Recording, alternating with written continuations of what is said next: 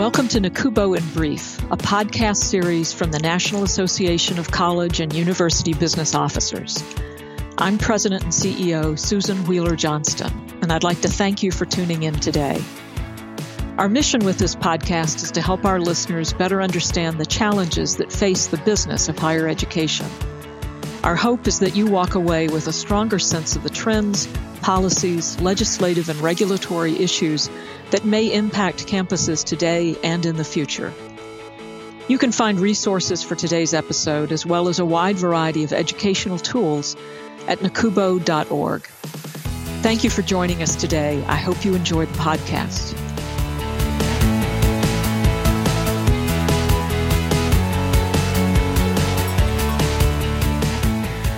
This is Megan Schneider, Senior Director of Government Affairs at NACUBO. Thanks for joining us for another episode of the NACUBO in Brief podcast.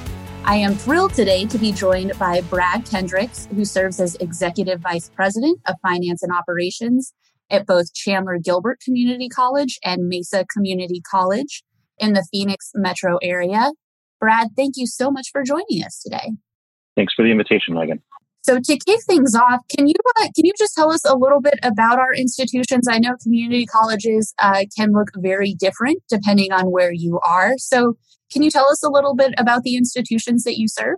Absolutely. So as you mentioned, I'm serving a dual appointment as CDO at both Chandler Gilbert and Mesa Community College. And these are both part of the Maricopa Community College District in the Phoenix area. So Chandler Gilbert serves about 19,000 full-time and part-time students, while Mesa serves 30,000 all in, the 10 Maricopa system colleges uh, educate over 165,000 students each year, making it the largest provider of higher education in Arizona. Now, while 40% of those students come to us as first time students, the remainder come to us with some college or university experience in order to complete their degrees or reskill. Similarly, 70% of our students are taking less than full time course loads while balancing work and family obligations. And a large number of those students aim to transfer to the university but at the same time, we have a broad range of workforce programs, especially in allied health, technology, IT, skilled trades, uh, that all create pathways to both university transfer and immediate employment. So, Brad, you, you mentioned your full time versus part time enrollment, um, which is really, really sort of going to set us up nicely for the crux of what we're talking about today. Because in our discussion today, I really want to talk with you about uh, the CARES Act. Obviously, we are recording this in the height of the uh, coronavirus pandemic, and uh, institutions have already started to receive allocations via uh, one of the federal government's uh, three thus far major relief bills. And of course, I think by this point, we're all familiar with the CARES Act Higher Education Emergency Relief Fund, or HEERF, as I'll refer to it as. Um, and while there are several different pots of funds within the HEERF, uh, the one that we'll probably talk about the most today is the allocations under 18004A1. And of course, that is the portion of funds that most schools are probably familiar with. That's the uh, portion of funds that splits the allocation up into both an institutional share and emergent and emergency grant aid to students share. Um, and I really want to dive right in, Brad. One of the criticisms of the HEERF funds that we have heard, particularly from community community colleges is that uh, that allocation formula, which it was it was set out by Congress, um, but the allocation formula relied uh, almost exclusively on full time enrollment. So your the amount of HEERF funds that you received was based on the amount of uh, Pell recipient students you had, and then just your full time enrollment base. But in any case, uh, full time enrollment played heavily into determining how much aid you received under uh, that portion of HEERF funds. And I know that that has been uh, a bit of a, a, sore point with a lot of community colleges. Um, would you say that that uh, criticism of the allocation model is fair? Um, and if so, did you see it having an impact on the two community colleges that you serve? Yeah, that's absolutely a fair assessment. And at the same time, candidly, it's not really unexpected. Federal policymaking has historically focused on full time equivalent student metrics using the lens of the residential university, while nearly 40% of college students are attending community colleges in the US. The full time equivalent is a good measure of instructional load, but it's not an accurate measure of the workload associated with enrolling, guiding, and supporting individual students. Because we don't spend, as you imagine, we don't spend any less time uh, working with a student because they're taking three classes rather than five. Further, it strikes me that the students we serve, generally speaking, are those that are most directly impacted by the current economic fallout of the pandemic, including those working on the front lines of industries. So, while support of all higher education infrastructure during this time is important, the goal is, if the goal is to help workers navigate these difficulties, community college are where those workers are, and community colleges are where near-term workforce development happens.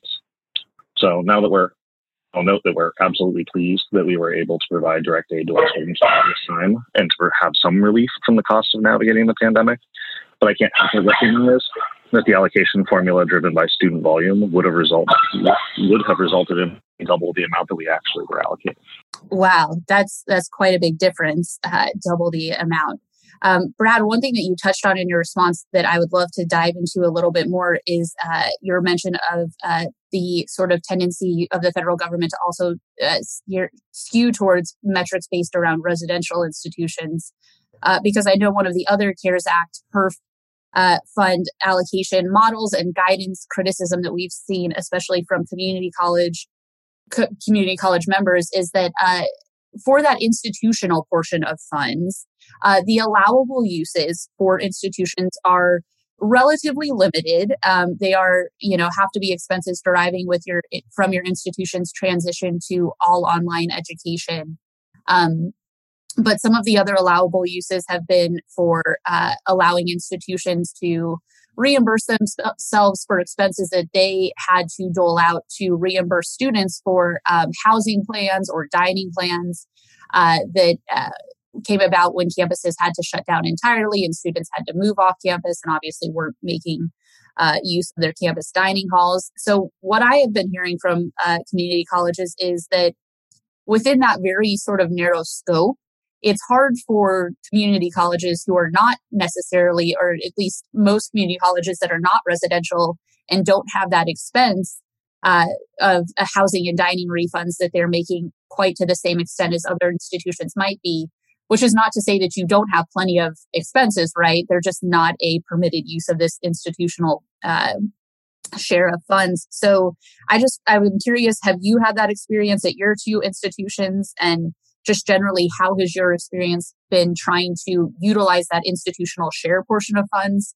uh, within the parameters that Ed has established? Yeah, you know, I hate coming off as critical, but the guidance around uh, allowable uses within both and, in my opinion, too narrowly applied, like you mentioned. Specifically, the focus on institutional losses, it speaks to that auxiliary heavy university business model, housing, meal plans, and so forth. And that's not generally part of the commuter college financial model. You know, outside of those losses and the direct costs related to response and mitigation, which we, we all have to carry, uh, the funds are directed towards investments specifically related to building institutional capacity for online ed, and while that's reasonable, the assumption baked in is that we haven't already made many of those investments to some degree in the past. So again, we we appreciate having the resources available to continue to invest and refine our delivery infrastructure. But right now, we're feeling the most pressure in the area of workforce development. I mean, our industry partners are bringing us a variety of urgent needs related to changing industry related related in the coronavirus, but we simply don't have the resources to elevate those programs we need.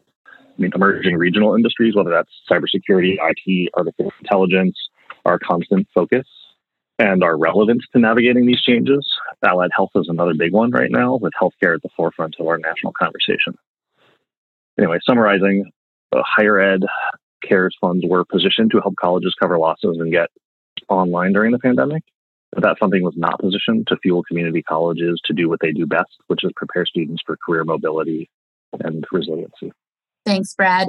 And so we're going to sort of stick on criticism of Ed HEERF funds. And I will add the caveat I know that all of our institutions are happy that they have received anything from the federal government and any level of support is much needed and much appreciated. But one of the other sort of controversial pieces of Department of Ed guidance um, was that uh, for this portion of 18004A1 HEERF funds, uh, student eligibility for those uh, CARES Act emergency grant aid to students funds uh, could only be made by institutions to students that were Title IV eligible and only students who were not exclusively online students at the time of the pandemic. And of course, within that Title IV eligible, we know that a big group of students that were excluded by uh, not being Title IV eligible were, of course, uh, DACA recipient students. So I, I know that different institutions, sometimes based on geography, sometimes just based on uh, sort of student body makeup, have had differing responses to that guidance.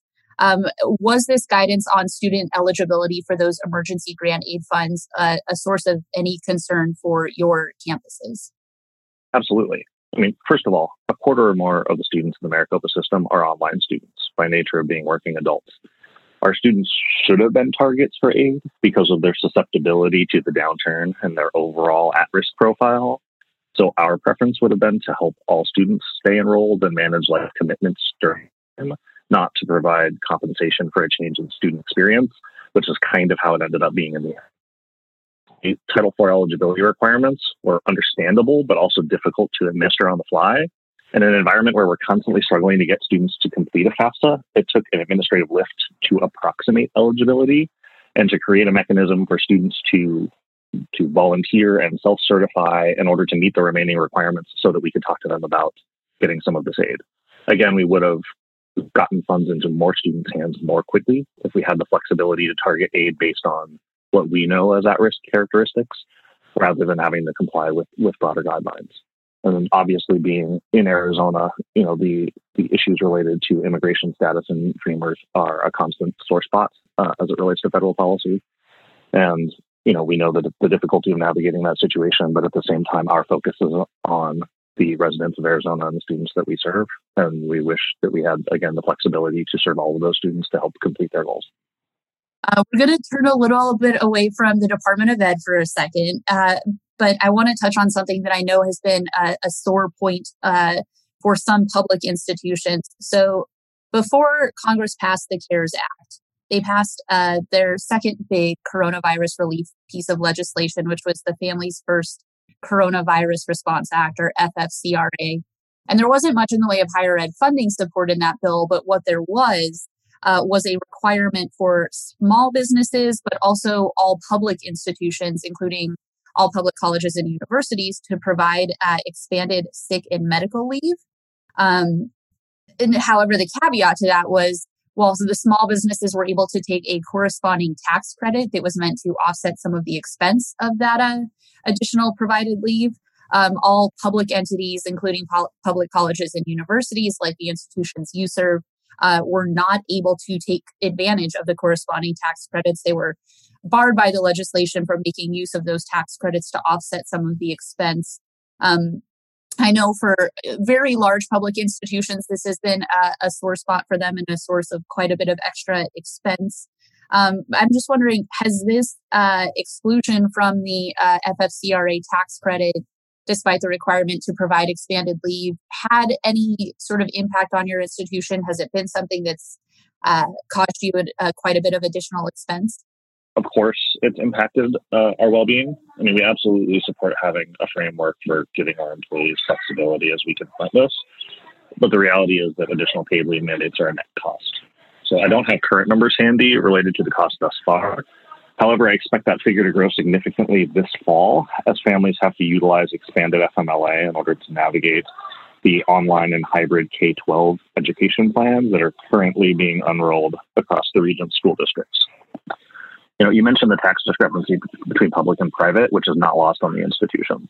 You know, when it comes to public policy and incentivizing institutional action, I don't see the, the purpose in treating public organizations differently than private ones the fact is that higher the, the higher net cost for public institutions is ultimately going to fall directly on taxpayers and tuition paying students. Yeah, that's a great point. Um, thanks, Brad, for highlighting that. Uh, so I was hoping you could maybe share with us. You and I are are recording this right now at the end of July. Um, we are on the precipice of seeing another large federal uh, relief piece of legislation um, because this is an election year and we are already, you know, almost August. This is probably the last large piece of legislation related to COVID uh, pandemic relief that we will see uh, in 2020.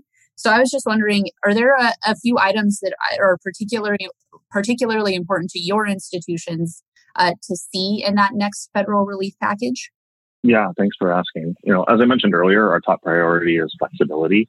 You know, the burden of compliance, you know, limitations of over targeting that really inhibits the college's ability to quickly help those students who we have known uh, need the most and to help prevent them uh, from, from dropping out and allow them to continue on uh, in our programs. You know, persistence of our goal, pandemic or not, and it's you know ultra important even now. Uh, but bigger picture, you know, the community colleges really need funding to support innovation of workforce-facing programs. You know, there's a reason we're called community colleges, and the community element is about doing what we can in order to support our local industry and our local workers and students to get them uh, get them through this. So right now we need nurses desperately. We need allied health trades faster than we can produce them. We need people in emerging industries like AI and cybersecurity. We may need unmanned drone pilots and aviation mechanics. These are all industries that are that are trying to grow and that are trying to persist through uh, the difficult times right now. And we are in a position to help if only we have the resources in order to to make those programs grow you know, the reality is that in Arizona, community colleges are still living in the economic shadow of the Great Recession, and we need it without the funding uh, to, get ahead there. Yeah, thanks, Brad. I think that that's a really great point to note um, that both for community colleges and higher ed generally, um, there are so many states where general support for higher education never recovered post Great Recession, and many institutions, even pre pandemic, were operating at uh, state support levels that were lower than they were earlier than 2007. So this is really sort of adding insult to injury. Um, but Brad, I want to ask you sort of the big question on everyone's mind right now, and probably uh, very pressing for you in Arizona, given that uh, the state is seeing a spike right now uh, in uh, COVID cases. Uh, what do you know what your uh, campuses are going to look like this fall? Are you doing opening up entirely for in-person instruction, um, exclusively online, a hybrid model? Have you guys made any big decisions about what your campuses will look like this fall? Yeah, absolutely. So we we set out early to create a framework that gave us a lot of flexibility while recognizing that there was still a lot of risk out there.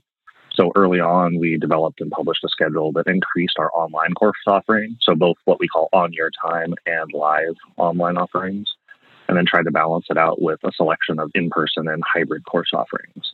So the idea would be that we would have a, a less intense but still college feeling on its footprint.